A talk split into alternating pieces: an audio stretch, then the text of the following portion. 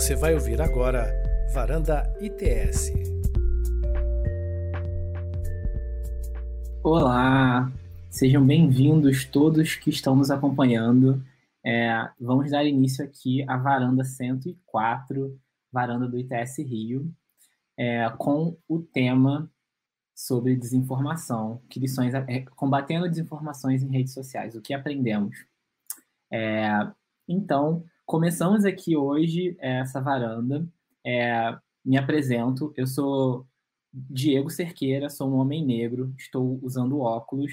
Quero dar as boas-vindas aos meus queridos convidados aqui, professor é, Daniel, é, o João, a Tayane e o Caio. Estou lendo aqui por ordem que está aparecendo na minha tela. Pode ser que seja um pouquinho diferente para vocês. Vejo que já tem bastante pessoas se comunicando aqui no YouTube e a gente já, já começa. É, bom, é, como vocês puderam ver na programação, né, a gente conta aqui com algumas feras é, do combate à desinformação, cada um atuando em áreas diferentes, mas com um princípio muito parecido, com valores muito parecidos, que é manter a democracia, é, manter o estado, é, o estado democrático, a democracia participativa e o bem-estar das plataformas, principalmente é, quando a gente está falando de internet é, e o ambiente caótico que a gente tem vivido é, em relação ao uso, é, a, em relação aos fenômenos que a gente tem vivido em relação à desinformação. Bom, eu vejo aqui que tem bastante gente já no chat dando bom dia. É, Pamela Pinto, Fernando Brito, Luiz Eduardo, Stephanie Lima, Verônica, Redson, Jandira, Talita, Gustavo Barreto, Talita Almeida, Renata Ferraz, Michel Carvalho, várias pessoas aqui já no YouTube.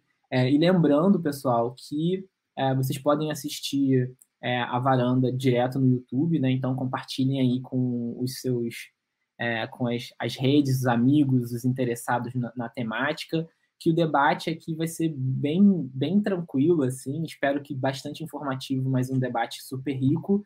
É, e é um super prazer estar aqui é, com, com essas figuras é, tão importantes no cenário, não só nacional, né? Porque as pesquisas e os trabalhos aqui desenvolvidos pelos pesquisadores, professores é, engenheiros é, foram desenvolvidos em contextos globais, né? é, não só no Brasil, mas na América do Norte, na Europa e Ásia. Então, a gente tem experiências aqui de, de uma galera que está trabalhando com projetos com realidades de todo mundo. Então, é, sim, me sinto muito feliz aqui de conduzir essa conversa.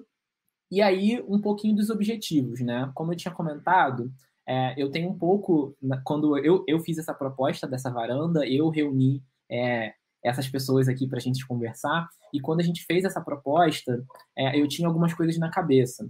E principalmente porque eu queria trazer como lições aprendidas, né? Porque eu acho que a gente tem que refletir um pouco para esse movimento de, sobre desinformação que começou a ganhar uma relevância no contexto nacional, pelo menos em 2017, 2018, que é quando a gente tem as eleições presidenciais. Então a gente isso ganha um, um, uma relevância maior no cenário nacional em relação ao uso das plataformas digitais é, como uma nova forma de comunicação em massa, diferente de como a gente viu nos anos anteriores. Então, a gente começa a é, pensar um pouco desse ponto, é, falar também um pouco da construção de conhecimento pelos pesquisadores também, porque isso envolve aqui trabalhos incríveis, é, seja no, nos seus laboratórios, seja nas suas pesquisas individuais, seja nas suas empresas ou nas parcerias que são construídas, então, muita coisa rolou aqui, muito legal, assim, é, artigos, é, projetos, é, ferramentas, investigações e relatórios. Então, é uma boa oportunidade para a gente trocar um pouco sobre isso, além de vocês conhecerem os pesquisadores e os professores que estão aqui para a gente poder trocar mais informação.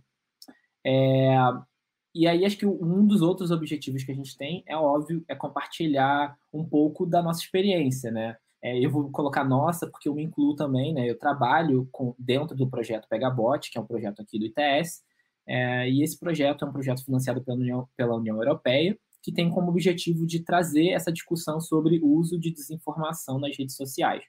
Então, é, inserido dentro desse contexto que sai essa varanda aqui para a gente fazer essa conversa.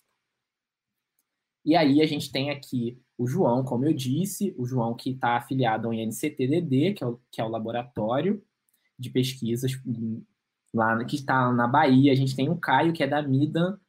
Caio, eu nunca sei se é Midan ou Midan, você me corrige depois. É, mas é, fique à vontade. Eu, eu, eu acho que é Midan, mas vamos, vamos descobrir depois. É, a gente tem aqui a Tayane, que é do ITS Rio, que a gente é da mesma equipe, e a gente tem o professor Daniel, que faz parte do laboratório, se eu não me engano, você também pode me corrigir, que é o EPOX, que faz pesquisa de redes sociais é, e dados, mais ou menos assim. Então, a gente vai dar início aqui, eu vou passar a palavra. Aí, só para a gente repassar a ordem aqui, é, quem começa é fazendo, a gente vai fazer mais ou menos assim na nossa, na nossa dinâmica. É, os nossos convidados vão fazer falas iniciais de mais ou menos 5, entre 7 até uns 10 minutos, assim, mais ou menos, falas iniciais em relação às suas perspectivas, alguns pontos que são importantes para a gente trazer aqui. E depois que os quatro é, fizerem as suas exposições iniciais, a gente vai passar por uma rodada de perguntas. E aí é muito importante que vocês que estão em casa, é, nas suas telinhas, participem, mandem comentários, porque essas perguntas vão ser inseridas aqui na discussão e vai ser muito bom ter é, é mais caldo, né? Para que a gente possa desenvolver essa conversa na segunda parte, que é quando ela é mais aberta, onde a gente vai trocar mais informações. Ó, vejo que o Ítalo chegou aqui, o Yuri também, a Malu. Então, repassando a ordem, a gente começa com o João, depois a gente tem a Tayane, depois o Daniel e depois o Caio. E aí eu passo para o João para ele fazer as suas exposições iniciais. Obrigado, Diego. Meu nome é João Guilherme, eu sou pesquisador do Instituto Nacional de Ciência Tecnologia e Democracia Digital, estou à frente do Laboratório de Dados. Sou um homem barbudo, estou de óculos também, para ajudar o pessoal aí que está só no áudio. E eu, primeiro, estou muito feliz de estar nessa mesa com pessoas que eu já trabalhei, já tive experiências muito legais, assim, no sentido de, de investigar os fenômenos sobre os quais a gente vai conversar hoje.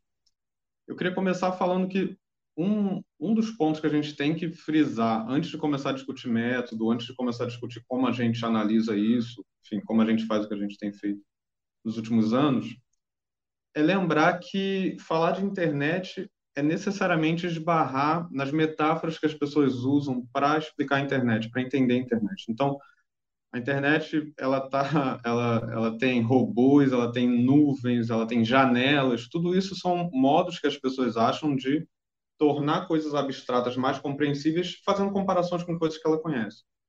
Mas isso traz desdobramentos, porque isso esconde uma série de questões. Se eu falo que meus dados estão numa nuvem, eu ignoro completamente o fato de eles estarem sujeitos à legislação do país que está com aqueles dados, né, que está segurando aqueles dados, ou a legislação do meu país, ou o que quer que seja. Se eu digo que um bot é um robô, eu tenho uma série de expectativas, né? Machine learning, as pessoas imaginam um robô lendo um livro, porque elas têm esse, essa, essas relações. Isso é muito importante quando a gente vai falar de desinformação, bots, o que quer que seja, porque essa expectativa dificulta muito a gente começar a entrar na questão. Então, primeiro, a gente sempre fala, já entrando na questão dos bots, já que eu mencionei que a gente está aqui no ITS, é, a gente sempre fala em probabilidade de, de um determinado agente ser bot com base num comportamento que é atípico né, que está destoando ali da média.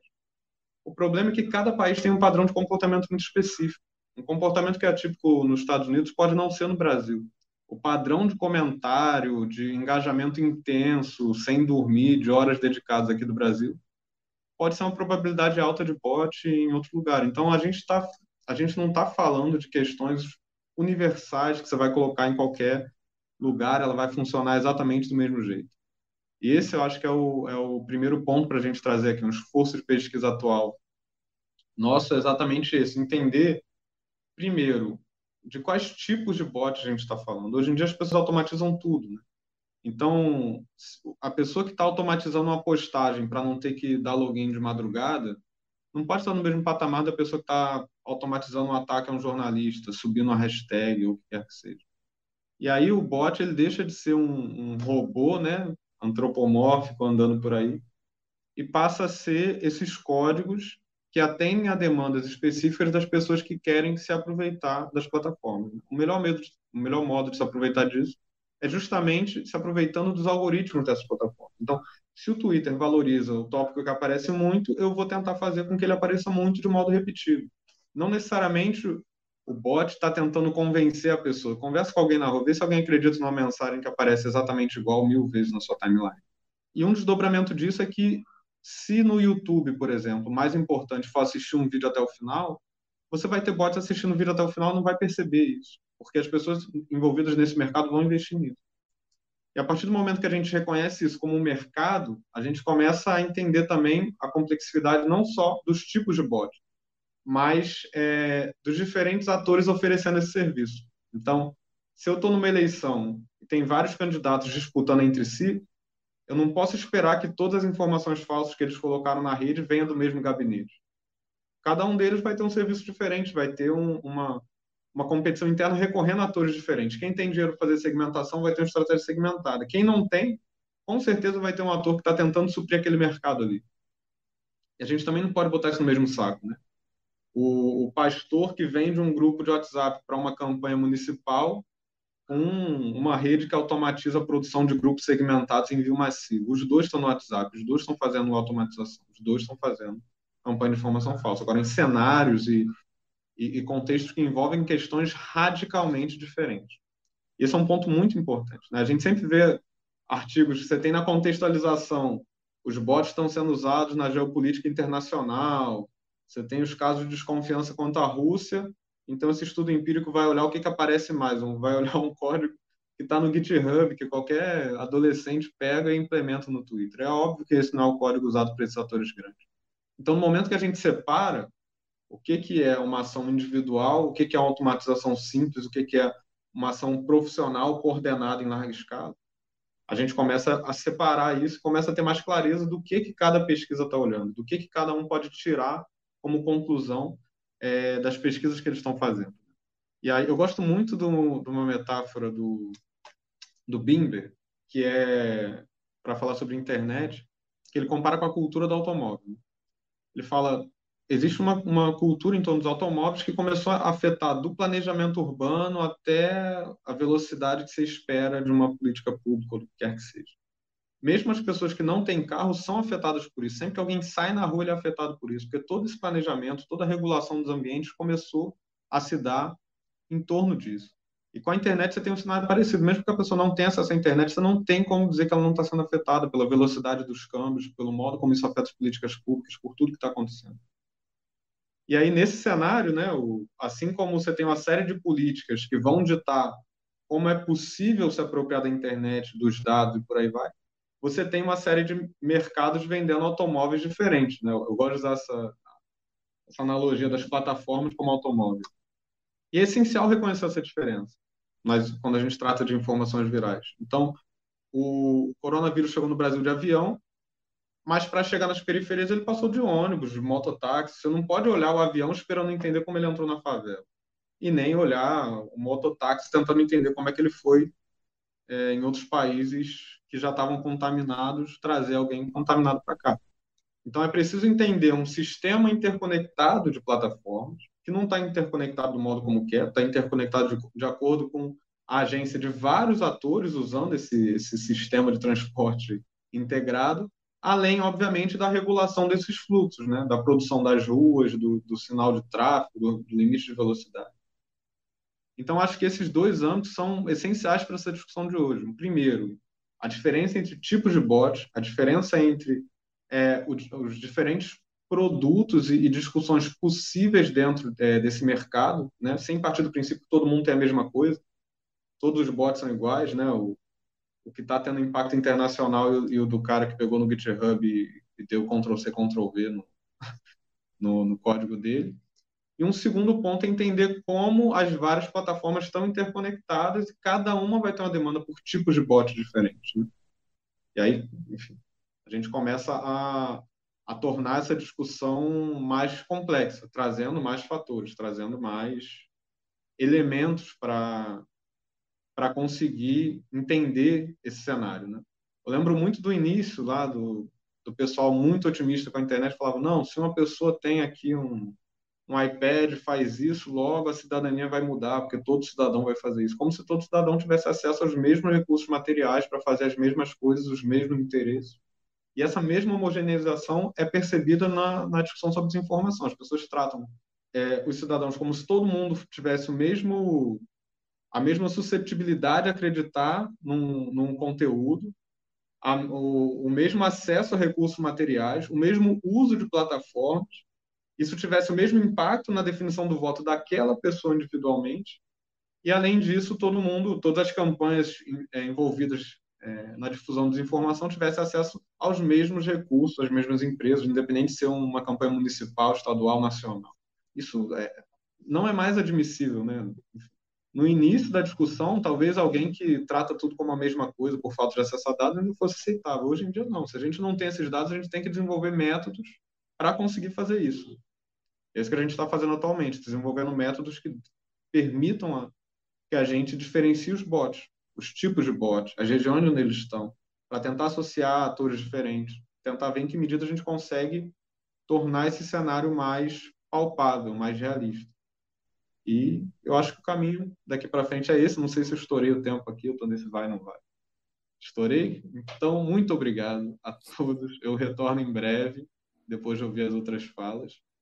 E é isso aí. Obrigado pelo espaço, pelo convite. Obrigado pela exposição, João. Adorei é, você ter feito essa, essa, essa definição, essa divisão, porque eu acho que isso tem muito a ver com as complexidades que a gente está enfrentando hoje em dia, né? Enfim, a gente está esticando mais esse ambiente que é, já era complexo antes, né? E agora a gente está vendo que ele acaba sendo ainda mais complexo quando a gente começa a abrir essa caixa de Pandora. Então, eu acho que a gente tem várias. Eu anotei várias coisas aqui que eu tô com, com, com um monte de coisa para perguntar. Bom, aí a gente passa para Tayane e a gente deixa a Tayane fazer a sua exposição inicial também. Com você, Tay. Obrigada, Di. Obrigada, pessoal que está assistindo a mais essa varanda do ITS. É, Para quem ainda não me conhece, eu sou Tayane Guimarães, eu sou jornalista, comunicadora né, e pesquisadora sênior aqui na área de democracia e tecnologia do ITS Rio. Trabalho junto com o Diego e com algumas outras pessoas incríveis que estão nessas missões, nesses projetos aí da área que a gente chama carinhosamente de Demotech. Eu sou pesquisadora também é, no programa de pós-graduação em comunicação da Universidade Federal Fluminense, especificamente em comunicação política. É, então, o Diego me pediu para falar um pouco, né, me indicou para falar um pouco sobre narrativas, né, a construção de narrativas e os desafios que a gente encontra nesse processo para falar sobre automação e desinformação. E aí, acho que um, um, uma primeira coisa que eu queria trazer para reflexão é que, assim, desde o início do projeto Pegabot, né, dessa etapa maior do projeto Pegabot, que foi financiada pela União Europeia, a gente já considerou, né, colocou na, nas nossas mentes criadoras de projetos que a gente precisava necessariamente para fazer frente a esse movimento de uso de automação para espalhamento de desinformação no Brasil, que acontece em rede, né? Que a gente também precisava trabalhar em rede, né? Então, eu acho que o Pegabot, para mim, ele é muito sobre é, enfrentamento, sobre diferentes formas de narrar determinados fenômenos, de contar esse fenômeno, mas também sobre trabalho em rede. Por quê, né? É, porque a gente enfrenta uma série de desafios para pensar sobre desinformação que envolve uso de conceitos equivocados, né, que acabam sendo mais prejudiciais nesse processo de é, explicar o fenômeno do que contribuir necessariamente, como a gente, enquanto pesquisadores, veio falando muito lá em 2019 o problema de se utilizar o termo fake news, né? Por que, que ele era equivocado, como ele vinha sendo apropriado por diferentes atores, inclusive para descredibilizar é, as próprias, é, os próprios jornalistas que estavam cobrando responsabilidade de presidentes, por exemplo, né? Isso aconteceu muito com o Trump, começou com ele. É, o uso também de conceitos, na verdade, muito complexos e que acaba não alcançando uma parcela da sociedade que a gente precisa alcançar, né? Como, por exemplo, comportamento inautêntico coordenado. O que, que, é isso, afinal de contas? Então, uma necessidade de tradução desses conceitos que vem muito desse lugar da academia, das pesquisas, e que acabam tendo uma limitação quando isso vai para um lugar de debate mais público, né? Ou então, por exemplo, quando a gente tem é, muitas taxações, né? É bot ou não é bot, e que acaba também é, confundindo ou deixando mais é, simplificado esse debate e que acaba incorrendo em determinados problemas também, né? Por que, que no ITS a gente não fala como pega bot, é bot ou não é bot? Na verdade, a gente traz esses elementos de é, probabilidade de existência de comportamento inautêntico, de comportamento automatizado. Então, existe uma série de desafios que a gente enfrenta nesse processo aí de construir narrativas, né? É, que acabam fazendo com que haja uma diferença entre narrativas que estão aqui na superfície e narrativas que vão para um lugar mais estratégico de pensar quem são os atores envolvidos, quem são os atores que possivelmente estão financiando esse movimento, como que se dá esse movimento em rede. Então, existem grupos ideológicos que estão agindo de uma determinada forma, diferente de outros. Como que é o comportamento desses bots, né? Porque esses perfis, eles não são todos iguais e eles não agem de forma homogênea, né? A gente começou a identificar diferentes ações estratégicas desses perfis, né? As contas que são direcionadas para inflar uma determinada narrativa, então que estão o tempo inteiro dando RT em um outro perfil, ou então contas que são direcionadas para explicitamente atacar determinadas personalidades políticas, determinadas personalidades públicas na rede. Ou seja, existe um lugar que ultrapassa um pouco a superfície que era desde o início muito importante para a gente, é, enquanto projeto, né, enquanto instituto, enquanto grupo de pessoas que queriam, desde o início, aumentar o número de narrativas construídas sobre automação e desinformação no Brasil, justamente para que a gente pudesse dar mais transparência a esse fenômeno. É, então, isso necessariamente significa atingir diferentes públicos de diferentes formas para aumentar e qualificar também esse debate. E aí, desde o início, a gente considerou o projeto Pegabot enquanto um projeto a ser desenvolvido em rede. A gente tem o, o que a gente chama de colar Pegabot, né? onde a gente efetivamente criou um colar com diversos círculos assim para pensar os diferentes atores. Então, é, a gente construiu o projeto pensando nessa articulação com organizações de mídia e agências de fact-checking, é, com outras organizações da sociedade civil e com institutos de pesquisa também. Então, é daí que surge, inclusive, essa varanda aqui, com diversas pessoas que contribuíram, né, que participaram dessa articulação. É, junto com o projeto Pegabot, em algum momento, João, Daniel, o Caio, e dentro desse braço de mídia, né, existem diversas narrativas possíveis e interessantes, que é uma coisa que nós estamos trabalhando até hoje, né? Então, como que a gente pode, é, a partir do Pegabot, utilizar também outras ferramentas que complementam o nosso trabalho, além de um conhecimento que vem da própria equipe, né? A Malu está aqui assistindo essa varanda, então eu sempre gosto de agradecer e parabenizar a Malu pelo trabalho dela, que é uma cientista de dados que pensa aí diferentes estratégias para é, pegar, né, coletar esses dados do Pegabot e construir relatórios, construir narrativas diferentes. Então, como que a gente pode combinar diferentes ferramentas, combinar diferentes conhecimentos de ciência de dados, pessoas que estão do lado de lá, né, das agências de fact-checking, que também têm os seus mecanismos de investigação, e os conhecimentos que a gente tem aqui no ITS também relacionados ao que é comportamento automatizado, como que esses perfis estão atuando na rede para inflar uma determinada hashtag para construir é, matérias, mas não só no lugar de matérias, né? no lugar de efetivamente pegar dado e transformar isso em informação e conhecimento. Essa, essa, essa linha que a gente costuma trabalhar quando a gente está falando sobre ciência de dados.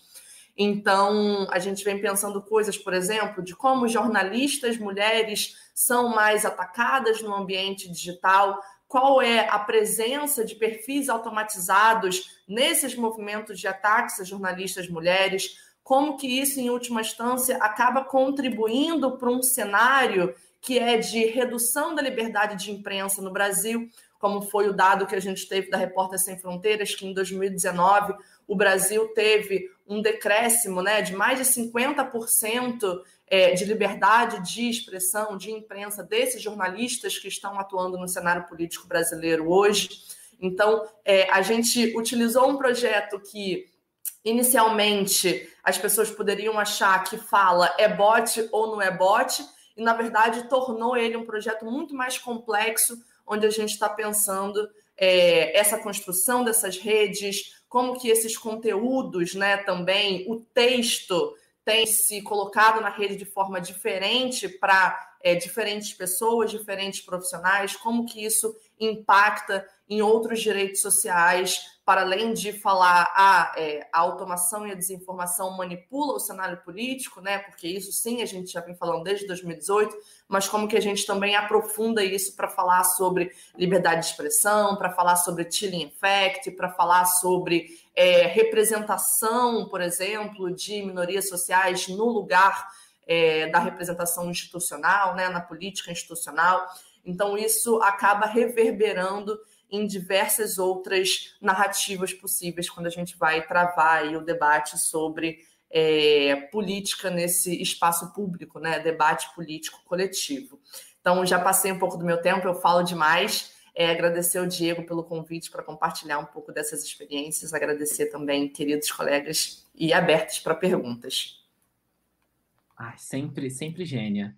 Bom, é, eu vou aqui, gente, já já me denunciando aqui, porque eu sou fã, né, do trabalho. Né? Enfim, a Tayane é uma jornalista incrível, uma pesquisadora incrível também. É, eu tenho eu anotei várias coisas aqui que eu queria saber mais sobre. É, especificamente, eu quero que você conte também um pouquinho para a gente depois, para falar sobre as construções de narrativas e como que é esse processo de trazer essas pautas para para as pessoas que mais comuns, que estão fora do, do, do que a gente imagina, né? Que, que, são pesquisadores, que são jornalistas, é como que é essa relação de, de, de naturalizar um pouco mais esse diálogo sobre desinformação, porque a gente ainda tem um, uma grande dificuldade, acho que não só no Brasil, mas a gente vai falar, eu vou falar aqui de Brasil e América Latina, porque é o que eu, eu tenho mais ciência e mais relação, que é essa relação onde as pessoas ainda não entendem é, os fenômenos relacionados à internet e com os impactos que isso tem na sua, no seu dia a dia, como as, as informações chegam até ela. Então, é, acho que tem ali um papel de educação midiática, óbvio, mas a gente tem ainda um papel de fazer com que essa informação chegue essas, até essas pessoas. Então, seria ótimo de. Não sei se você tem bons exemplos, enfim, eu, eu, te, eu, eu, tenho na minha cabeça que isso faz um pouco parte do seu trabalho, como uma coisa transversal, mas seria ótimo você compartilhar com a gente um pouquinho depois sobre isso. E aí a gente volta para falar mais especificamente sobre isso depois. E agora eu convido o professor, o professor não, a gente aqui não já passou da parte formal. Vou convidar o Daniel para gente para ele fazer a sua exposição inicial também. E aí eu peço para que você abra o seu microfone, a gente tenha essa conversa inicial e aí depois a gente eu volto e passo a palavra para o Caio novamente. Com você, Daniel. Obrigado. Estão me ouvindo, né? Sim, o escutamos. É, é, antes de mais nada, muito, muito obrigado pelo convite, essa oportunidade de, de trocar ideia com, com vocês é, e com todo mundo que estiver assistindo. É, eu vou, vou aproveitar para traçar um pouco a minha trajetória nesse tema, que é um pouco diferente do João e da Tayane, e acho complementar. É, eu, eu provavelmente sou usuário, um dos usuários mais antigos de internet no Brasil. Eu trabalhei com a internet desde 1976, onde eu fiz meu doutorado na UCLA. É, descobri um bug na internet, nos protocolos. Quer dizer, cientista de computação olhando para a internet como um instrumento é, técnico, né? E por muito tempo eu trabalhava olhando para esses aspectos. Né? Naquela época, a gente, para saber se estava na internet, tinha um catálogo telefônico. que a gente olhava lá para ver qual era o e-mail da pessoa. É, e, obviamente, as coisas evoluíram muito mais do que isso. Depois eu evoluí, porque eu trabalhava com métodos formais, evoluí para uso de é, sistemas baseados em conhecimento, sistemas especialistas também foi, foi uma das primeiras pessoas no Brasil a trabalhar com sistemas é, especialistas, que era um tipo de inteligência artificial que agora está super em evidência, mas era um, baseado em, em abordagens um pouco diferentes, né? para construção de sistemas que resolviam problemas para as pessoas. Então, por exemplo, sistema para apoio à decisão médica, coisa do tipo. Aí, nesse processo, eu descobri que, na verdade, sempre era um time homem-máquina que resolvia o problema, não era só a máquina. Então, a metáfora daquele é, programa que sozinho resolvia não, não atendia bem a realidade. Então, comecei a olhar como é que seriam esses sistemas que são times homem-máquina que resolvem o problema. E com o advento da internet, o que a gente vê hoje é isso se é, difundiu. É, os websites que a gente vê são exemplos desse tipo de, de homens-máquina, né, que juntos fazem coisas, né? E aí, quando começou essa questão da, da do uso da, da, da internet para é, as redes sociais, para as pessoas começarem a se comunicar, etc., né? É, e aí surgiu essa questão do, do que eu chamo dos, dos é, distúrbios da, da, da informação, é, information disorders, que é o termo usado em inglês, porque é, desinformação, misinform, misinformation, é, fake news e tal, são todos termos que, na verdade, não capturam bem, e é, um, é uma família de fenômenos, não é um só. Então, a gente também tem as teorias da conspiração, tem os gaslighting, que eles chamam, quer dizer, vários fenômenos de comunicação que, coletivamente, é, eu estou chamando de distúrbio da informação. E, e aí, logo assim, no começo, surgiu, dentro dessa onda do, do, do, do, da, do uso de dados, né? como a ideia de é, automatização. Vamos começar a tentar automatizar a verificação de dados. Quer dizer, alguém fala alguma coisa que é aparentemente é, errada, né? que, que é falsa. É, vamos lá verificar se é verdade ou não. E aí você vai em alguma base de referência para ver se aquilo é verdade. É isso. Por, por muito tempo, os meus esforços eram no sentido de tentar automatizar esse processo. Mas rapidamente a gente percebe que é, os casos em que isso acontece são relativamente limitados, são poucos, né? É, em termos do que é dito, né? Quais são as alegações que são feitas nos discursos?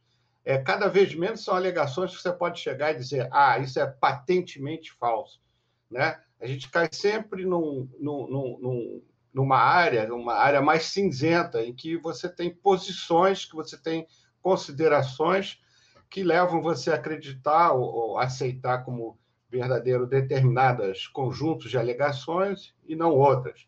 E aí surge, acho, gostei muito como a Tayane colocou, que são as narrativas, né? Quer dizer, são a gente tem um conjunto de alegações que são sustentadas por narrativas que competem entre si.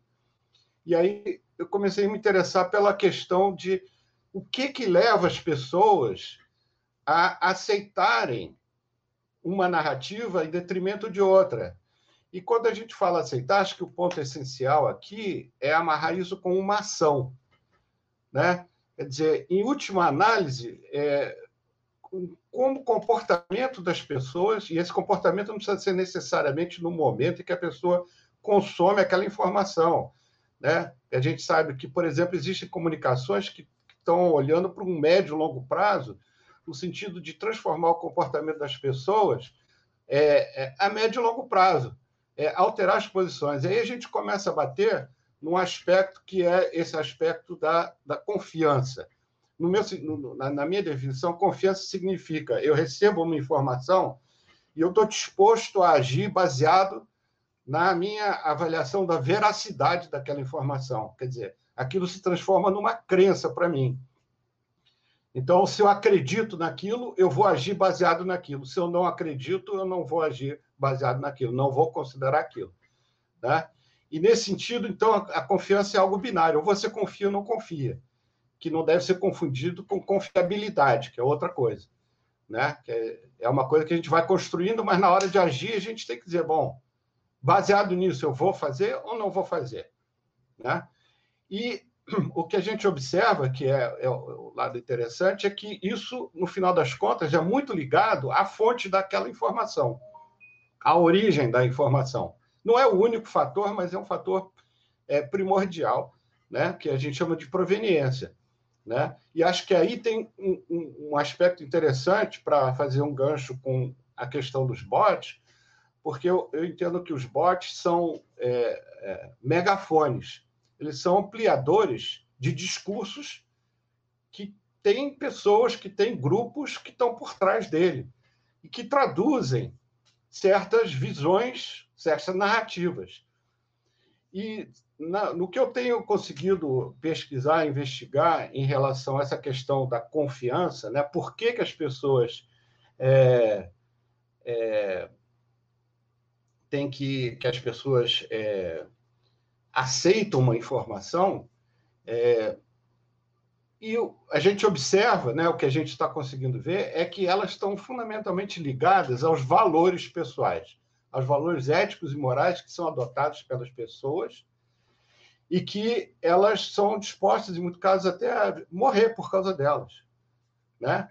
E, e então, a questão da veracidade da informação, ela acaba tendo até sendo secundária à veracidade ou a, a crença que a pessoa tem. Por isso que a gente vê muitos casos que tem pessoas que você diz, caramba, como alguém pode acreditar nisso? A gente tem que entender que, do ponto de vista dessa pessoa e da, da, da, da hierarquia de valores que ela, que ela tem, aquilo é consistente e o que a gente acaba vendo, né, que é o, é o ponto que eu acho que é a raiz de todos esses, esses é, essas, como é que se diz? esses conflitos que a gente está vendo, que são conflitos da sociedade, eu acho que não são conflitos só na internet ou só no discurso, eles refletem diferenças de valores fundamentais entre as pessoas. Né? Então, só para citar um exemplo concreto, isso não é só uma teoria. Se citar um, exemplo concreto, na, na invasão lá do Capitólio, é, recentemente saiu uma pesquisa é, na Universidade de Chicago, em que eles é, tentaram é, levantar, são três pesquisas complementares, é, quais eram os valores, por que, que as pessoas se sentiam é, é, é, é com direito de tomar aquela ação de lá invadir o Capitólio. E, no final das contas, resumindo muito, observa-se que era a, a white supremacy, a supremacia branca.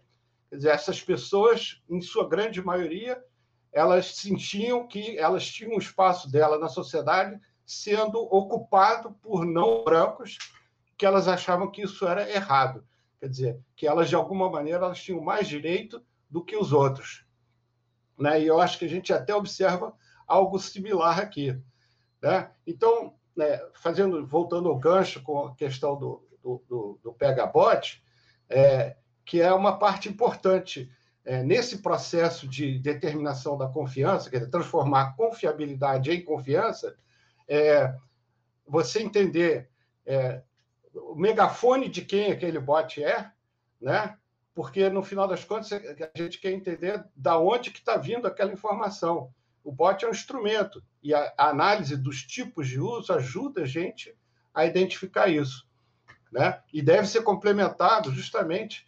E aí só para finalizar, que é o, o trabalho que eu, que eu, que eu tenho feito, é assim, muitas dessas questões dos valores né, e dessas narrativas, elas próprias se transformam em dados, né, que são manipulados, são processados, seja por agentes automatizados, ou seja por humanos que usam elas para configurar determinadas narrativas.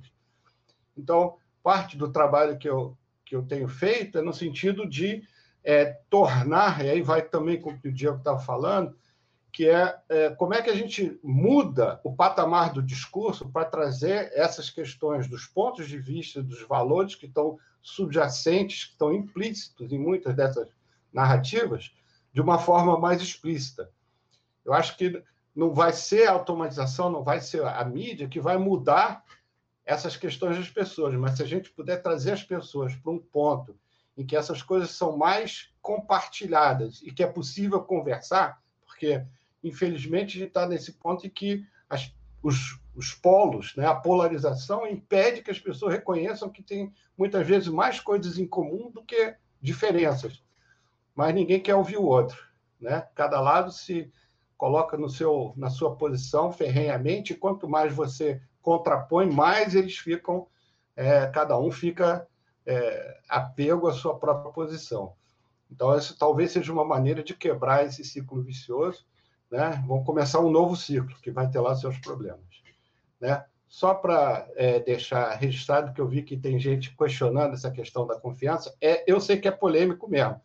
Eu coloquei de propósito, quem quiser, depois a gente pode entrar mais a fundo. Mas ela é só, na verdade, um, um, um detalhe, né? uma, uma, uma espécie de é, visão para poder é, contextualizar esse processo. Né? E, e, só também falando do EPOX, que é o grupo que é liderado pelo Arthur Ituaçu, da PUC, né? É, que é um professor de comunicação política. Né? É, eu, como cientista de computação, logo percebi que não adianta a gente ficar apenas olhando esses aspectos computacionais dos dados, etc. É, e mesmo quem faz, desenvolve sistema, sabe que você precisa. É, quem, quem determina é o usuário, é o, é, é, o, é o uso final, não é, é, é só um meio. A computação é apenas um meio para isso, mas que está se misturando. Então, é absolutamente fundamental que a gente trabalhe junto, né? O pessoal de, de computação, informática, trabalhe junto com o pessoal de comunicação e outras disciplinas também, para que a gente consiga entender a, esses fenômenos são extremamente complexos. Muito obrigado. Obrigado, Daniel, pela exposição. Eu estava acompanhando aqui enquanto você falava alguns comentários. É, o Michel fez alguns comentários super interessantes aqui.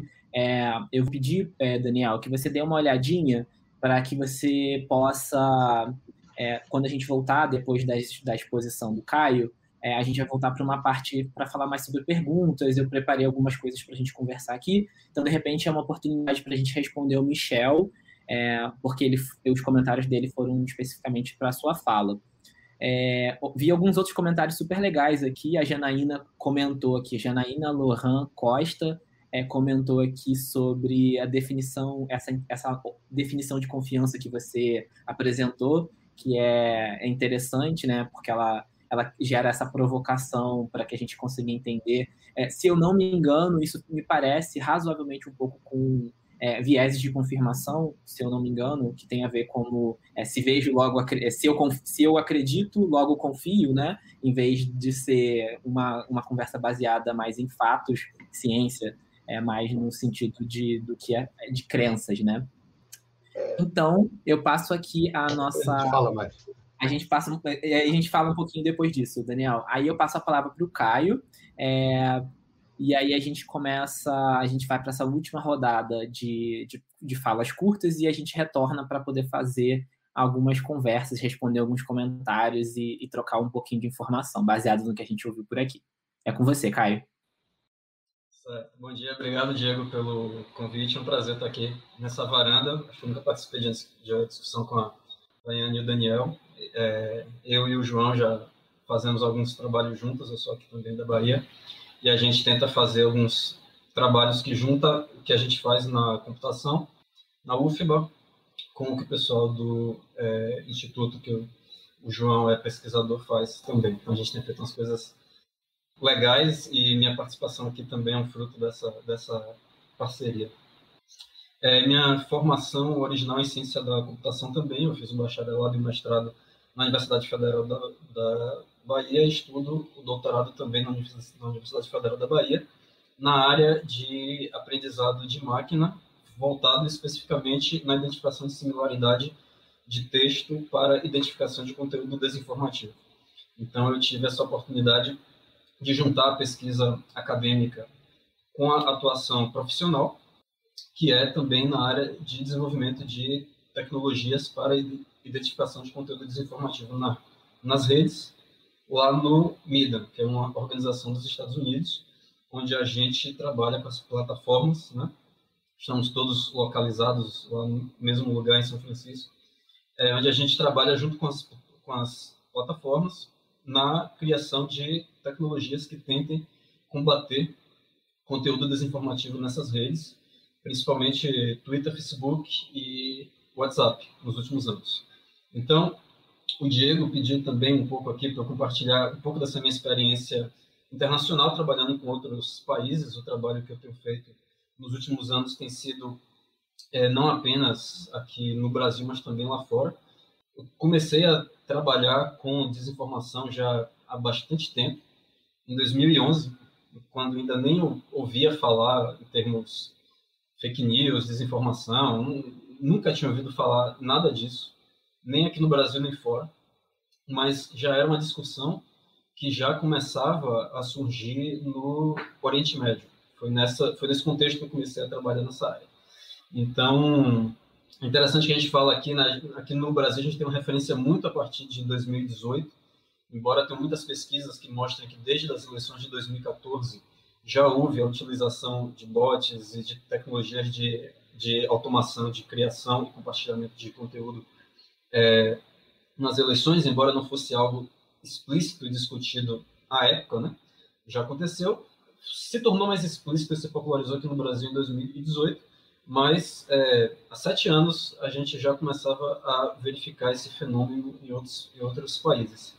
Então, é, a gente começou desenvolvendo tecnologias para combate à desinformação, principalmente no Twitter, durante as é, manifestações da Primavera Árabe, em 2011, 2012, principalmente ali no Líbano, no Egito, e todas aquelas é, manifestações que levaram à queda de alguns é, governos ditatoriais e que passaram a questionar algumas das informações que eram muito controladas pelo, pelos governos e contextos onde os veículos de imprensa não tinham muita liberdade. Né?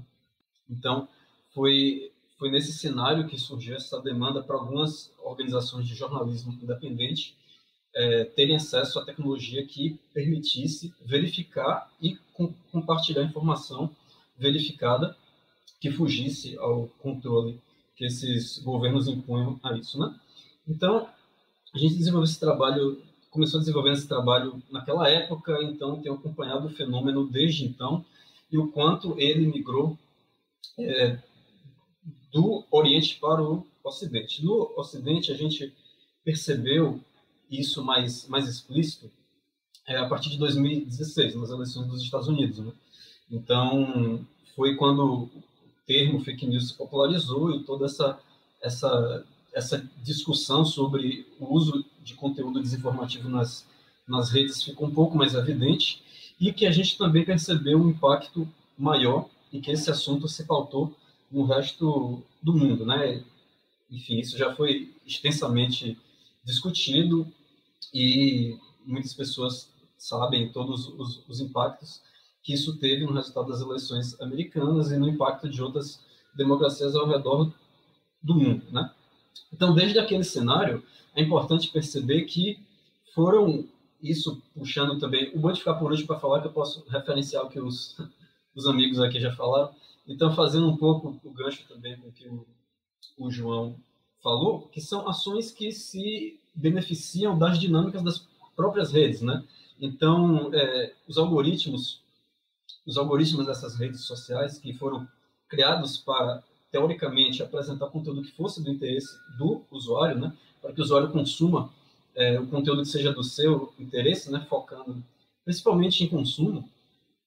Embora, quando se fala em, em consumo, venha-se muito a ideia do consumo de produtos e serviços, né, são, é, isso acaba tendo efeito também que é o consumo de informação.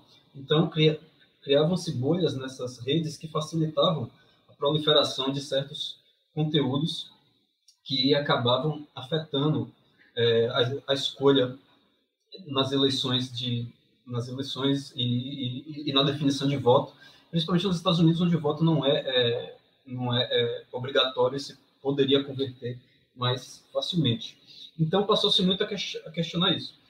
Nesse sentido, também é importante a gente desmistificar essa questão do algoritmo, que foi outro termo, né, que acabou se popularizando um pouco quando eu entrei na faculdade, não se, não se ouvia muito falar de algoritmo fora dela.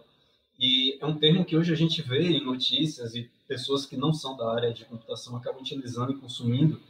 E, e às vezes é muito utilizado como algo que seja uma entidade própria ou que tenha ou que tome decisões autônomas, o que muitas vezes é até uma estratégia para fugir de uma certa responsabilização é, pelo que eles fazem. Né? Então é importante a gente também desmistificar isso, que esses algoritmos, que nada mais são uma sequência de passos que o computador toma para executar uma tarefa, é, são definidos por alguém. E ele só vai fazer o que ele foi instruído a fazer. Então, todos os vieses do programador e todos os interesses de quem está implementando aquilo vão estar inclusos naqueles algoritmos e vão, obviamente, é, afetar os resultados que ele vai tomar, né? Então, é importante a gente fazer essa separação. Quando a gente fala de robôs, também é uma questão parecida, que é um termo que talvez tenha se popularizado como uma figura androide e que, e que tem corpo físico, mas que é apenas um tipo de algoritmo, também uma sequência de passos para se automatizar uma tarefa que um ser humano faria, um robô faz de forma mais, mais rápida, né? se, se automatiza isso. E que também é uma discussão um pouco mais complexa, porque não, não se pode definir é, a partir apenas das ações como um robô, é um comportamento automatizado, um comportamento robotizado. Então, é uma análise do comportamento a partir das ações que são, que são é, tomadas. Tem até só fazendo um parênteses, um caso interessante que aconteceu com o Antônio Fagundes no Instagram, né, que ele saiu curtindo um bocado de comentário e respondendo a todos os comentários com um coraçãozinho, uma coisa assim. E aí ele foi bloqueado porque ele estava tendo um comportamento robotizado, né? Então, por isso que é um pouco mais complexo, porque a gente está é, combatendo muitas vezes não apenas o uso da tecnologia ou a ferramenta, mas o comportamento em si. E que isso é um pouco mais é, complexo. E por falar em comportamento, puxando um gancho do que o Diego falou, que era algo que eu ia puxar também, que era a questão do viés de, de confirmação, que é justamente isso. Então, o conteúdo desinformativo que dificulta o combate não é apenas sei lá, na pesquisa que eu faço, que a gente tem, tenta identificar similaridade com outros conteúdos que já foram checados antes, que já foram marcados como conteúdo desinformativo, mas a gente tem um comportamento humano e que esse é um pouco mais difícil da gente lidar. Né? Então, se são pessoas que já têm um viés de confirmação e que já interpretam a informação recebida para confirmar é, crenças anteriores, né, e que a gente não sabe as raízes dessas, dessas crenças, é uma questão muito mais complexa e, difícil de se, de se resolver. É por isso que eu, é, eu também reforço muito a questão que o Daniel colocou, que é uma questão muito mais do que técnica, né? extrapola a questão, a questão técnica. É também social e, e de comunicação. É, e apenas para fechar aqui também, bom, apenas para continuar na questão da linha do tempo que eu estava seguindo, aí depois de 2016 que a gente percebeu esse fenômeno um pouco mais evidente chegando aqui no Brasil nas eleições de 2018. É, profissionalmente, a gente, eu tenho atualmente trabalhado desde 2019 especificamente no combate à desinformação no é, WhatsApp.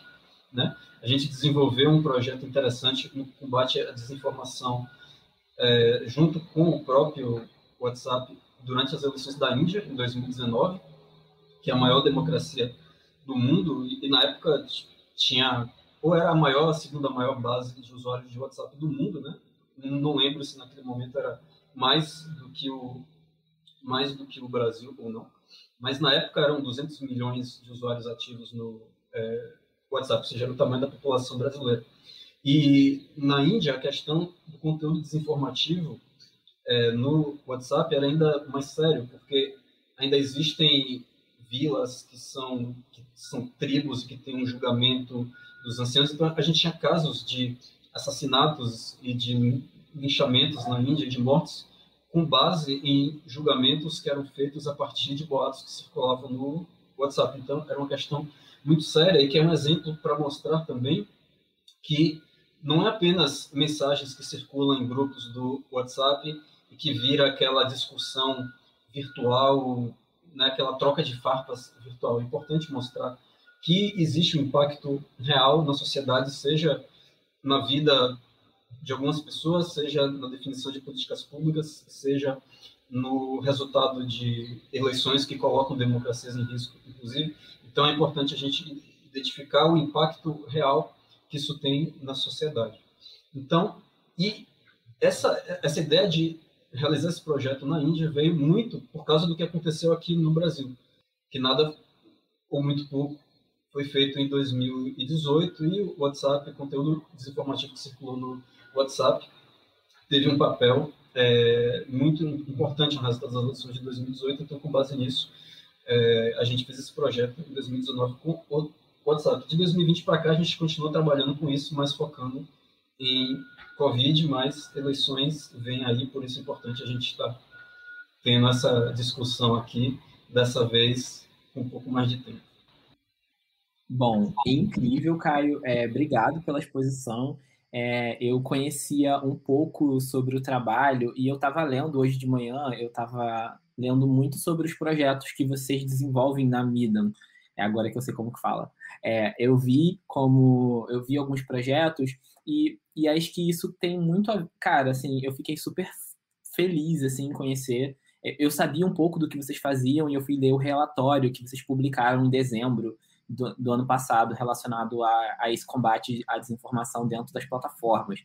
Então, é super legal o trabalho que vocês desenvolvem, e acho que depois, na, nesse segundo bloco aqui, a gente já pode comentar também um pouquinho.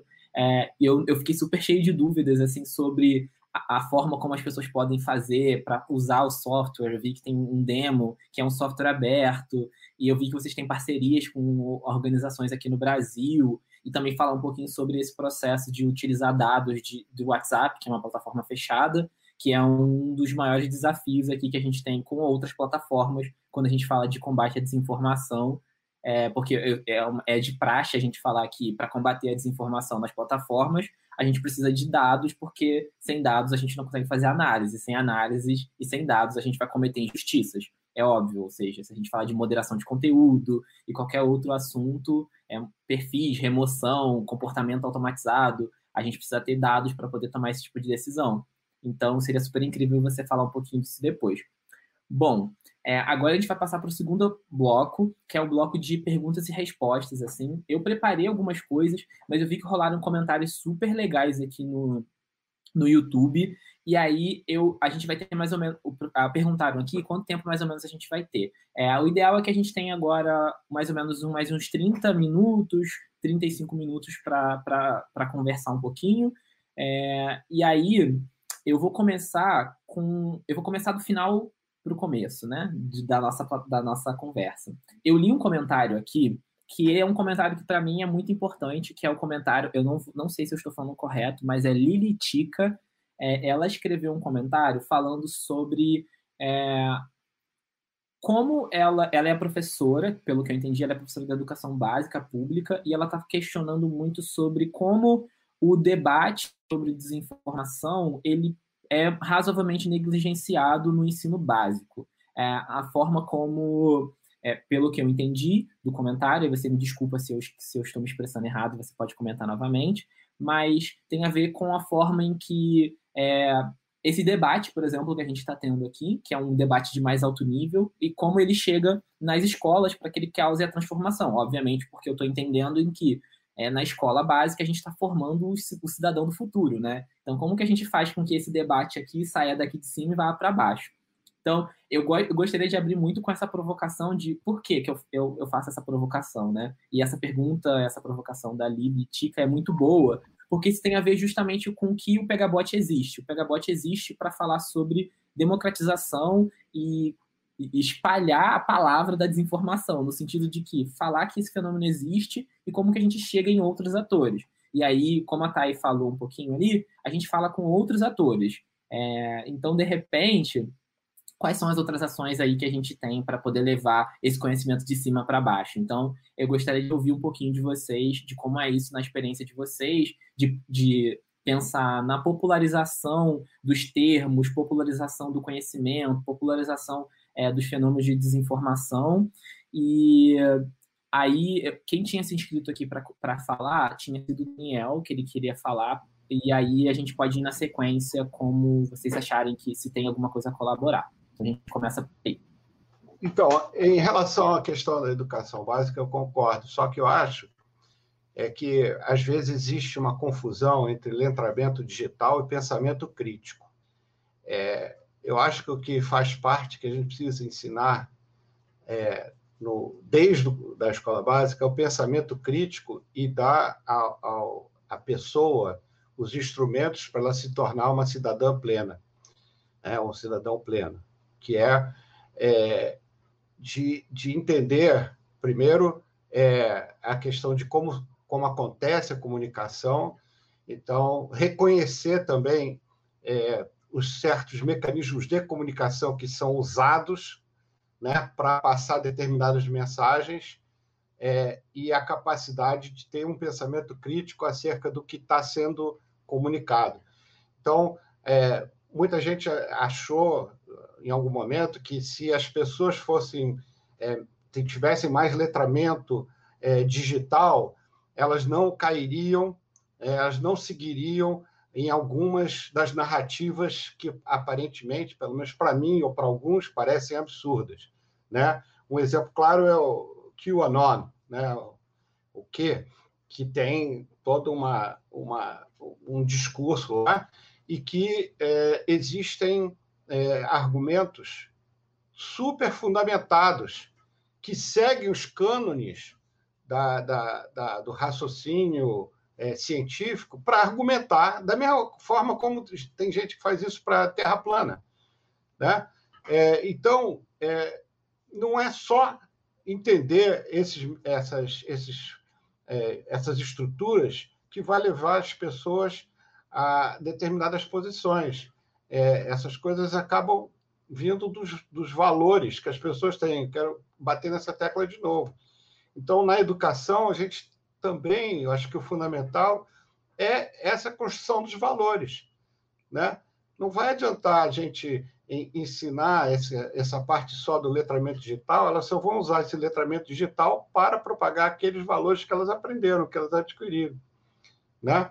É, só para ilustrar um pouco como essa coisa acontece, eu vou pegar aqui no comentário da Lítica sobre, é, sobre confiança, né? Que eu não sei como interpretar ali, que beleza essa definição de confiança de engenheiro. Né? Olha aqui como nessa comunicação existe um framing que me colocou como sendo, eu entendi que era no que eu tinha dito, é, me colocou como sendo engenheiro, eu não sou engenheiro, é, para contraposição, possivelmente, a uma posição cientificista, positivista, não sei, é, versus uma outra humanista, que seria uma espécie de conflito, né? É, que poderia haver um conflito. Né? Não, não quero entrar no mérito, mas só quero ilustrar com essa pequeníssima análise como a gente pode, ao trazer essas questões na frente, discutir as, os pontos que estão por trás, né? os valores que estão por trás, que estão sendo propalados que, a verdade, acho que não existe, nesse exemplo, um, um conflito de fato, mas poderia parecer. É isso. Tayane? É, obrigada, Diego. Eu, eu queria, eu estava lendo aqui os comentários e acho que vieram muitos comentários relacionados a esse processo de educação, comentários relacionados a processos comunicativos. Então, eu queria falar um pouquinho sobre isso, mas se eu falar muito, você pode me interromper, de é, porque eu achei esses comentários muito, muito, muito bons e acho que a gente precisa muito falar sobre isso, assim. É, eu tenho também um determinado problema, assim, quando a gente fala sobre é, combater ou superar esse momento, esse fenômeno da desinformação, apenas numa perspectiva de é, levar mais informações, né? Como se isso unicamente fosse um processo que iria resolver ou transformar esse cenário que a gente vive hoje. E aí acho que tem duas coisas importantes para serem faladas sobre isso, né? Para a gente trocar um pouco. Em primeiro lugar, que é, o movimento de, de educação, né, a educação enquanto campo do conhecimento, já vem trabalhando, estudando e formulando é, sobre isso é, que é o processo pedagógico muito diferente de passar informações unicamente, né, de forma unidirecional. É, existe uma série de críticas relacionadas, inclusive, ao, ao formato estabelecido nas nossas escolas, etc. E o, o, o, o, campo da comunicação também, né, enquanto esfera de conhecimento, também vem trabalhando muito sobre isso há muito tempo, né? Então a gente é, já superou teorias é, muito loucas, assim, mas que faziam sentido em um determinado momento histórico, que era, por exemplo, a teoria hipodérmica, né? Ou a teoria da bala da agulha, é, da bala de prata, a teoria da agulha, que comparava a mensagem com uma agulha hipodérmica, né? Então, necessariamente, você tem um transmissor, você tem uma mensagem, essa mensagem vai ser introjetada naquele receptor da mesma forma como ela saiu, né? Essa era uma teoria é, bastante antiga, é, dentro desse lugar de teorias da comunicação, que já foi muito superada, porque a gente entende que o processo de recepção das mensagens ele é atravessado por uma série de dinâmicas que não estão no lugar necessariamente da racionalidade que sai do ponto A e chega ao ponto B, né? Então, a gente falar sobre é, educação midiática, sobre literacia midiática, apenas é, a partir dessa chave de transmissão de conhecimento, de transmissão de mais e mais informações, é, é cair em erros que a gente caiu há décadas atrás, como se a gente não tivesse uma série de pilares de conhecimento que já foram né, evoluídos, que já foram, enfim, é, é, costurados para a gente olhar para essa realidade de hoje, né? Então, esse é um primeiro ponto. E aí alguém falou assim: ah, é, a desinformação ela já existe há muito tempo, é importante falar isso. E esse comentário é sempre muito importante a gente trazer isso, né? Antes da gente utilizar o termo desinformação, a gente existe, é, existem estudos da década de 40, né, sobre o rumor, por exemplo, né? E o rumor enquanto um fenômeno que ele cumpria um papel social, né? Ele, por exemplo, era uma forma de se explicar a realidade quando essa realidade estava cheia de vazios, né? Então, em períodos de guerra, você tinha muitos rumores, porque as pessoas não compreendiam exatamente o que estava acontecendo, porque tinha um fechamento de informações, porque tinha também uma sensação de ansiedade coletiva, então as pessoas tinham essa, essa necessidade de alguma forma explicar um pouco a realidade que elas estavam é, sendo é, sendo jogadas, né, onde elas estavam jogadas. E aí o rumor ele cumpria muito essa função de explicar coisas que as pessoas não estavam entendendo e precisavam de alguma forma explicar. É, ela cumpria funções também de legitimar determinados pensamentos, determinadas crenças que essas pessoas tinham, né? Então, durante o período escravocrata, você tinha uma série de rumores relacionados às comunidades negras, por exemplo, de que todas aquelas pessoas necessariamente iriam estuprar mulheres brancas, né? Esse era um rumor que servia como legitimação daquele, daquele movimento, né? É, de dominação de uma pessoa sobre a outra. Então, é, a gente não pode achar que o lugar da, da racionalidade, que ele é único e ele é totalmente assertivo para a gente lidar com, com esse fenômeno da desinformação. A gente costuma falar muito sobre vieses, né? Tem o viés é, cognitivo, é, que aí vai falar sobre o viés de confirmação, que eu tendo muito mais a, a, acreditar numa informação que reforça determinada crença que eu tenho anteriormente. Tem o viés social, que é eu tendo a acreditar numa informação que chega até mim através dos meus pares, através da minha comunidade de confiança. Tem o viés técnico, né? Que é, por exemplo, a gente fez uma pesquisa em 2019, a gente lançou pelo ITS, que era é, fontes de informação polarizada, né? Então as pessoas consumiam efetivamente fontes de informação de lugares muito diferentes, né? É, por vias de filtros bolhas, por vias de algoritmos, enfim. Então, a gente está trabalhando com todos esses vieses que atravessam aí é, esse fenômeno que a gente vive e as nossas estratégias né, pontuais ou a médio e longo prazo precisam ser pensadas considerando esses vieses. E aí, para finalizar, é, o Diego tinha me pedido para falar sobre algumas, algumas coisas né, que, que a gente conheceu e veio conhecendo ao longo desses últimos anos. É, e eu acho que o, o, Redes Cordiais, por exemplo, é um projeto muito interessante para mim, né? Porque a gente. O que é o Redes Cordiais? É um projeto do ITS, né? é, em parceria com, com essa outra organização, né, que é a Redes Cordiais, outras pessoas estão envolvidas, fazem parte, que é nessa intenção de compreender essa lógica das redes, compreender o viés de confiança e utilizar né, de forma estratégica essas redes de confiança para disseminar informação de melhor qualidade, para disseminar informação, é, inclusive sobre estratégias de reconhecimento da desinformação, né, etc.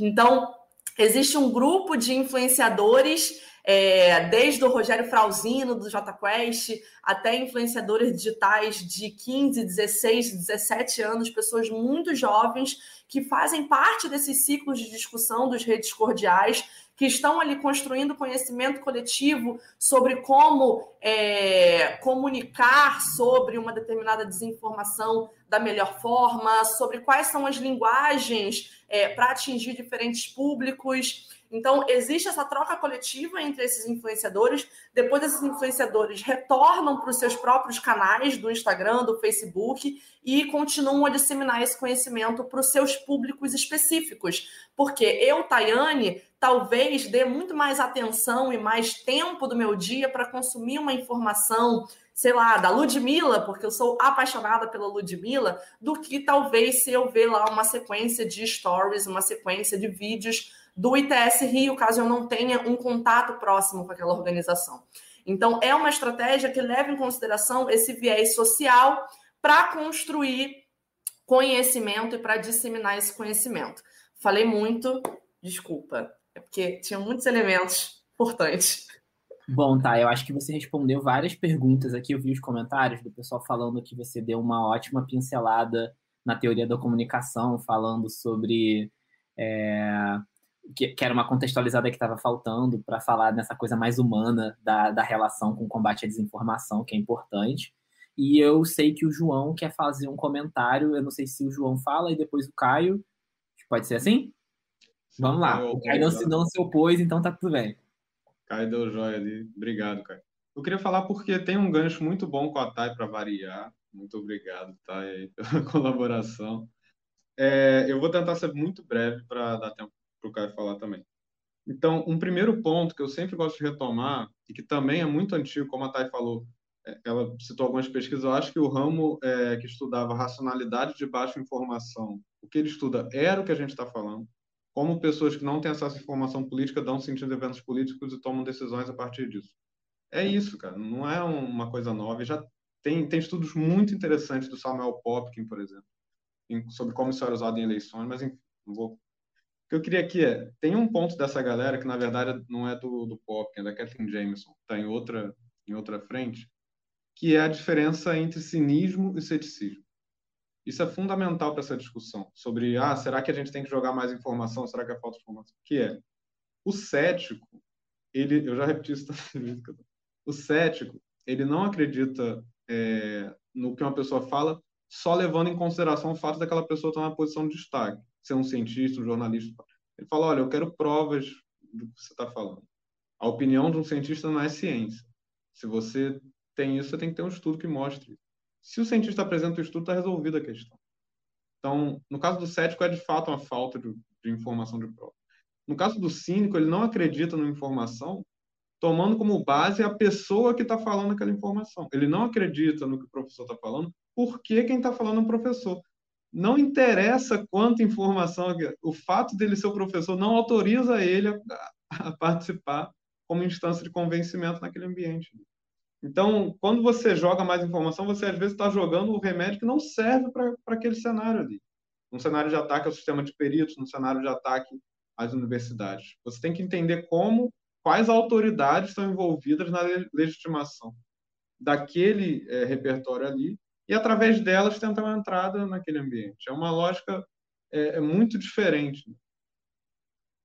Além de ter essa percepção luminista que mistura muito é, problemas de compreensão política a letramento formal. Então, ah, é muito comum falar, não, tem informação falsa porque as pessoas são ignorantes. Tem vários grupos de advogados, grupos de médicos no WhatsApp que são os maiores difusores de informação falsa que a gente está lidando atualmente não foi falta de acesso à universidade, não foi não saber usar o Facebook, não foi nada disso que fez as pessoas acreditarem.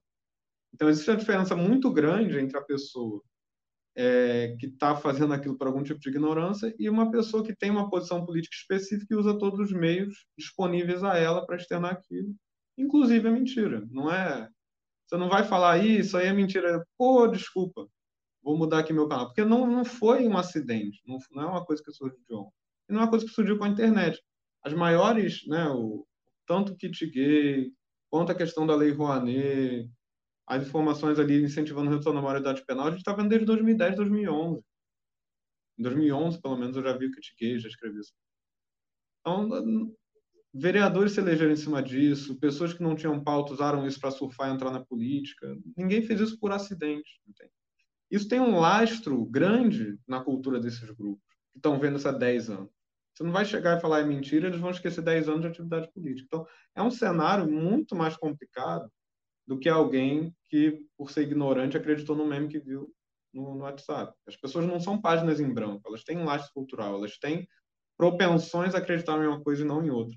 Inclusive, e com esse ponto eu, eu vou fechar aqui para não ocupar tudo, é, tem limiares de participação muito diferentes. Essa sempre foi a chave para análise de redes dentro de tanto difusão de rumores quanto viralização. Tem um livro muito legal chamado Political Turbulence, é, do Instituto de Pesquisa de Internet de Oxford, em cima disso, que mostra o seguinte: mesmo se você pegar um grupo onde todo mundo acredita na informação e jogar a informação lá, não necessariamente ela vai viralizar. Por quê? Porque o limiar das pessoas para se envolver com alguma coisa, para pegar e compartilhar, para falar com os outros, para jogar, ele varia muito. A pessoa que tem um limiar alto de participação, ela vai olhar aquilo e falar: cara, por que, que eu vou falar? Eu acredito nisso daí. Eu vou convencer alguém? Eu vou me indispor aqui à toa? Então, a viralização depende de que as pessoas envolvidas nas campanhas de desinformação encontrem grupos com limiares muito baixos de participação, grupos que eles sabem que vai compartilhar aquilo, que sabem que vai votar, para criar um ambiente em que mesmo as pessoas normais, que geralmente têm um limiar médio, falem, eu estou mais à vontade de falar isso, porque eu estou vendo muita gente falando, estou vendo muita gente brigando. Isso entra num crescente até que você tem o que a gente chama de viralização daquela informação. E as campanhas só conseguem fazer isso com a segmentação muito bem feita baseado em dados pessoais, que é indevida. Entende? Então, esse é um caminho que eu sempre falo, mas que ainda é pouco explorado, que é a base das campanhas de, informa de informação falsa não é só a crença das pessoas, é a segmentação. Se não tem segmentação, não tem campanha, porque essas informações estão girando aí há décadas. Mas você não tinha um mecanismo estruturado bom bastante para fazer esses processos de viralização serem recorrentes. Em vez de atuar na base do processo, que é a segmentação, as pessoas querem atuar na consequência, que é o convencimento de quem acreditou. É óbvio que tudo isso tem um papel, tem uma função, evidente. A gente está tá na pandemia. Óbvio que a vacina é o paraíso, é o sonho. Agora, se a gente for esperar todo mundo estar tá vacinado para resolver o problema, a gente vai ter uma catástrofe. Então, você tem uma série de medidas de mitigação para tentar mudar o, os veículos, os ônibus lotados onde as pessoas estão se contaminando, para tentar dar tempo de todo do, do pessoal que está vacinando a galera, fazendo letramento midiático, explicando as coisas, tentando imunizar mais. É, ter tempo de fazer isso, mas não dá para esperar isso acontecer. Entende? E com isso eu passo a palavra para o Caio e vamos continuar no outro, porque não dá para falar tudo no, no evento só. É, obrigado, João. Só queria adicionar uma coisa bem rápida para ver se dá tempo da gente ter mais uma pergunta. É, e que faz um gancho com o que você falou e com a Thay falou também, é que, enfim, embora o tema aqui da discussão, e geralmente nos meios que a gente trabalha, foque muito em internet, redes sociais, é, todas as nossas discussões que levam à base do problema, né, ao cerne da coisa, vai muito além da tecnologia, né? A tecnologia é só um meio. Muitas vezes a gente até acaba colocando muito como o protagonista da discussão, né? Internet, redes sociais, tecnologia. Mas apenas um meio que, obviamente, facilita muito a proliferação e a difusão do, das informações. E a parte tecno, te, tecnológica a gente combate tentando diminuir o alcance, essa segmentação e como essa informação chega. Mas não necessariamente a gente vai conseguir resolver como essa informação é interpretada, absorvida e o quanto isso vai é, interferir nas decisões e nas ações que as pessoas tomam. E aí que eu acho que o papel do letramento e da educação é muito importante, que vai além da educação midiática e tecnológica. Na questão de educação de base, de gerar pensamento é, crítico, no geral, assim, independente de como você recebe uma informação ou de como você lida com as é, políticas, né? Então, eu só queria deixar um, também esse outro lado, não muito tecnológico, é, que eu sei que não dá tempo também da gente discutir isso, isso, isso aqui, então eu só queria reforçar esse ponto, principalmente de alguém que trabalha na área de tecnologia. Eu reconheço a importância da questão da educação um pouco mais, mais ampla na base.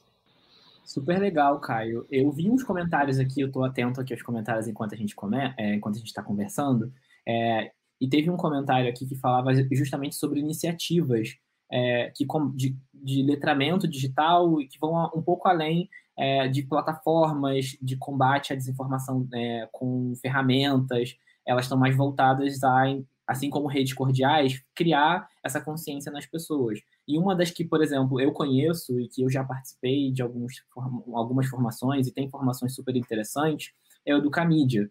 O Educamídia é uma plataforma super legais. Aqui, ó, o bibliotecário midiático comentou aqui falando sobre redes cordiais, Educamídia e Fala Falciane. Tem vários projetos que promovem o letramento digital é, e o conhecimento dessas novas complexidades do, da rede, das redes sociais. Então, acho que vale super a pena quem tiver interesse. Educadores de ensino básico, é, o Educamídia oferece treinamentos para multiplicadores, ou seja, você faz uma formação para levar a educação midiática para dentro da sua sala, e aí você vai abordar temas de desinformação, redes sociais e por aí vai. Bom, avançando um pouquinho, que a gente ainda tem um tempinho, é, eu tenho, tenho uma, uma pergunta aqui especificamente que eu queria fazer para o Caio, que é baseado na pergunta que o Alexandre comentou aqui. É, o Alexandre Barbosa, Costa Barbosa, comentou sobre como é essa experiência de acesso a, a, a, essas plataformas, né? Especificamente aqui, eu acredito que ele esteja falando sobre o WhatsApp. Então ele pergunta aqui, por favor, me fala é, a forma que vocês têm acesso aos dados e quais os dados e bibliotecas das grandes plataformas de mídias sociais é intermediado pelo governo? É a pergunta do Alexandre. Então eu acredito que seja sobre o WhatsApp, porque é um modelo de negócio fechado que não a diferente do Twitter, por exemplo. Sim, é, existe uma diferença fundamental. Obrigado, Ale, pela pergunta. É, existe uma diferença fundamental entre as plataformas de rede social tradicionais, digamos assim, né, Twitter, Facebook, etc., YouTube, que o conteúdo está disponível publicamente, assim, em grande parte, né, alguns acesso fechado, mas ainda assim existe uma, um, um identificador único para ter para ter acesso a, a esse conteúdo, né? Então, existe isso. Quando a gente fala de aplicativos de mensagem, é um pouco mais complicado, porque eles são fechados e existe a criptografia de ponta a ponta. Então, o acesso aos dados que a gente tem é apenas o acesso aos dados que o usuário fornece, né? Então, normalmente o nosso trabalho funciona como? A gente tem nesses países onde a gente tem projetos de checagem, a gente tem números específicos de WhatsApp que recebem conteúdo a ser checado. Então, a mensagem tem que ser é, explicitamente enviada por algum contato. Às vezes, nós mesmos fazemos busca proativa em, em grupos e encaminhamos esse conteúdo, mas é informação que é apenas enviada a um número, a um número específico, a uma conta específica de WhatsApp, está ligado à API do WhatsApp, e aí a gente consegue, de forma automatizada, é, receber e processar essas informações. Mas é apenas conteúdo que o usuário fornece. De forma similar, a gente não consegue enviar uma mensagem a um número se esse, de forma automatizada, se esse número não enviou uma mensagem para o emissor antes, né? Então, ou seja, a partir do momento que algum usuário de WhatsApp envia uma, uma mensagem, é que ele está implicitamente iniciando uma conversa e então abrindo as portas para que possa receber uma resposta também, que geralmente a gente mostra, manda os resultados da checagem. Então, todos os dados que temos acesso é apenas o que é explicitamente enviado para uma conta específica de WhatsApp. E em nenhum caso tem nenhuma é, intermediação com o governo, muito pelo contrário. É, foi muito do que eu imaginei mesmo. Eu, eu, talvez vocês pudessem ter feito alguma estratégia ali para poder fazer acesso aos dados, mas é bastante do que eu imaginei. É, a gente passou aqui. Tinha, tinha, tinha, tem várias perguntas aqui no chat. É, e acho que uma provocação final aqui, já para a gente já chegar, caminhar para a nossa despedida, é, Especificamente, há algumas duas semanas rolou alguns eventos relacionados à remoção é, de perfis em redes sociais. É, que foi um fenômeno especificamente no Twitter, mas que rolou também no YouTube. Isso acendeu aqui no Brasil é, uma chama em relação à regulação. E aí tem uma. A gente pode falar também ali atrás um pouquinho sobre o PL das fake news, que foi um PL que foi muito criticado. É, também rolou uma. Aí essa conversa sobre a regulamentação das plataformas, é, o, o, o quão a, a, plataforma tem limite de resolver ou remover ou apagar um conteúdo, é, isso foi acendido justamente por conta dessa remoção. E rolou exatamente um decreto, que estão se discutindo um pouco sobre esse decreto ali, para falar sobre os limites das plataformas. É, vocês têm opiniões, coisas para compartilhar relacionadas a esse tema? Porque é um tema que circulou aqui em, algumas, em alguns comentários no chat, falando sobre é, decretos, regulamentação em relação às plataformas. Sim, se ninguém quiser falar, posso entrar muito rapidamente. Eu participei das discussões, participei da, da audiência pública da Câmara e do, do evento da Frente Parlamentar Digital. Eu vou, assim, resumindo muito, dois pontos que sempre voltam, mas esse é um tema muito extenso. Primeiro, é, remoção de conteúdo pela plataforma, e segundo, CPF, que é uma coisa que entrou na cabeça, do, do, não sei quem botou isso na cabeça dos parlamentares brasileiros. A gente fala, todo ano eles voltam com o negócio CPF. Então, primeiro, CPF, vou falar o que eu falei, repeti ontem em outro lugar. É, esses parlamentares têm desconfiança com relação às plataformas. Acho que as plataformas não estão cuidando bem dos dados, estão vazando, não sei o quê. E a saída deles é entregar o CPF de todos os cidadãos que têm perfil para as plataformas. É uma coisa. Se eles realmente não confiam nas plataformas, não deviam fazer isso. O próximo caso de vazamento que tiver do Facebook ou de qualquer rede dessa, além de ter o seu perfil, a pessoa vai poder cruzar, se ela tiver o CPF, com os dados vazados de farmácia, de compra, de política pública. O potencial de dano disso é gigantesco.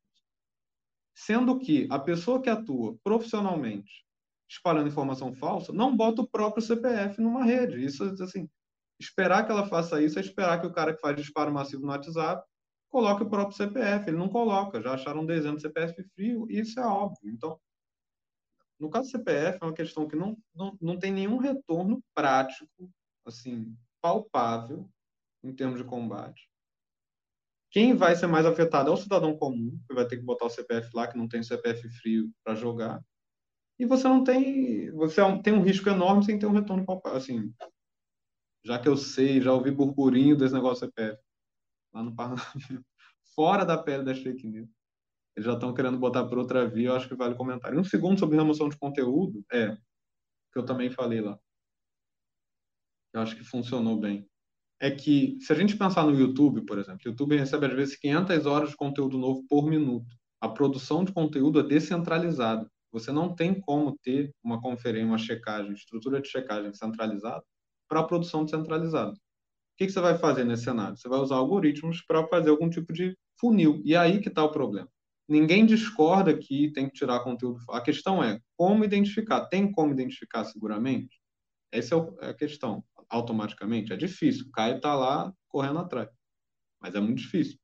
E aí, se, por exemplo, o humor for azul marinho, a, a informação falsa for azul claro, e outra coisa for azul, for azul escuro, o algoritmo não diferencia tons de azul, o que, que a plataforma vai fazer para ter segurança jurídica? Se você tem uma lei, uma multa, um monte de coisa, ela vai tirar tudo que é azul. É o único modo dela ter segurança jurídica. É por isso que o sensacionalista quase caiu do Facebook. É por isso que a gente já teve um monte de derrubado indevido. É por isso que até grupos que combatem informação falsa já caíram. Porque o, o algoritmo vai lá, tem um monte de link para informação falsa que, pum, derrubou. Sendo que o link era a coletânea da galera. Estava compilando isso para conseguir lutar contra. Então, se você não confia nos algoritmos, se você desconfia de algoritmos da plataforma de rede social, você não pode ser a favor da remoção de conteúdo porque isso vai passar por esses algoritmos. Se você acha que eles não são confiáveis, você não, não dá isso para eles. Se você acha que as plataformas não são confiáveis, você não dá seu CPF para elas. Parece, ó, parece, mas não é. As pessoas insistem nessas ideias assim, cada seis meses a gente explica novamente. É... Fechei a questão do PL. Tem um ponto que eu acho muito importante que eu vi além da discussão aparecer, que é, ah, já tem outros identificadores, por que o pega bot?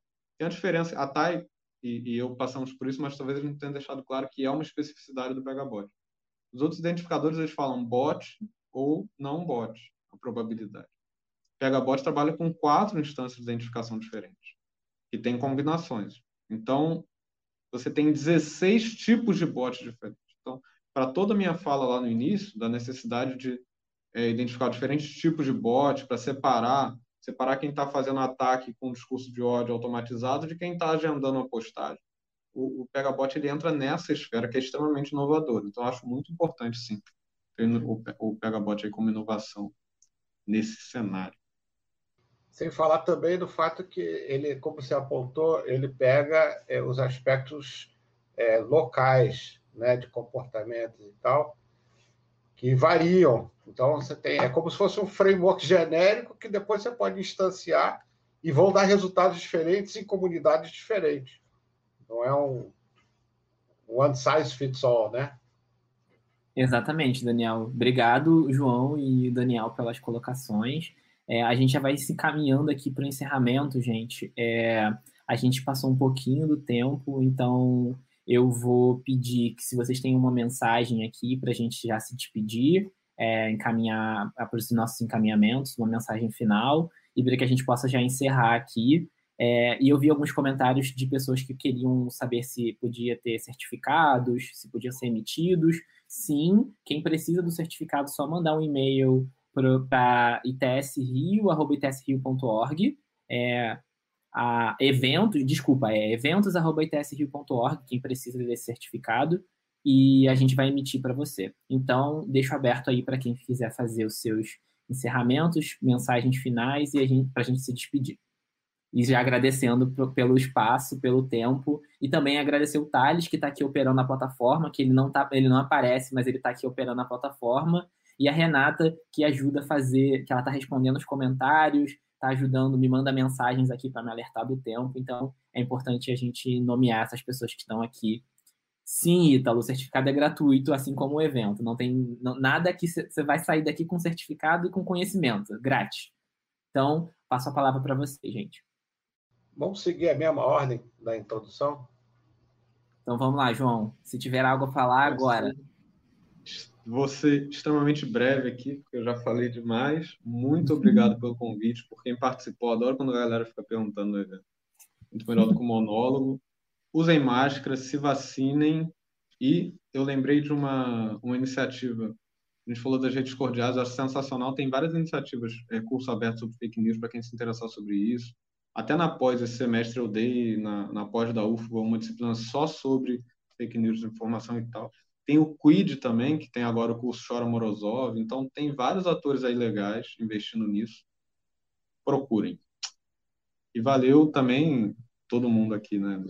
A Thay, o Caio, o Daniel, o Diego, além de Renata e Thales. Abraços. Beleza. Ayane. Ah, gente, só queria agradecer também muitas mensagens super legais no chat do pessoal que acompanhou o evento. É sempre é um prazer falar desse tema, porque a gente realmente sempre acaba trocando informação que a gente não tinha trocado anteriormente. É um momento que a gente está vivendo muito dinâmico, assim, então é super importante que a gente sempre possa realmente dar uma atualizada nas nossas chavinhas. É o que, é, que a gente fala no ITS, né? A gente já fez de tudo dentro desse tema de desinformação. Eu já fiz telefone sem fio em sala de aula com um monte de criança para falar sobre os ruídos na informação. A gente já atualizou jogos para falar o que você precisa para manipular uma informação. Então, é, são muitas experiências e é sempre legal trocar com, com quem também está em outras áreas, né? Com Daniel, com Caio. João nem falo mais porque a gente já está sempre junto, todo mês, todo ano. Mas é um prazer participar aqui com, com todos vocês e, e agradecer Rê e Thales também por esse suporte pela organização de todo o processo. Obrigada.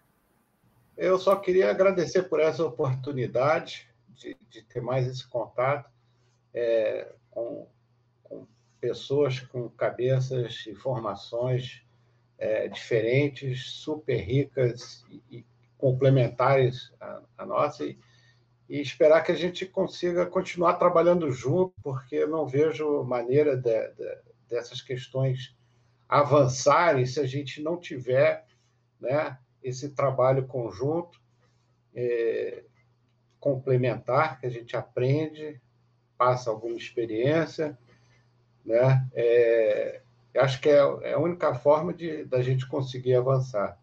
E, então, foro como esse, que a gente traz essas ideias, e envolve, né, sobretudo, pessoas novas também, para entrar nesse processo já com uma cabeça diferente. Acho muito, muito bom. Espero que a gente tenha outras oportunidades. Gostaria também de agradecer o convite, foi uma discussão ótima. Espero que da próxima vez estejamos todos numa varanda de verdade discutindo isso.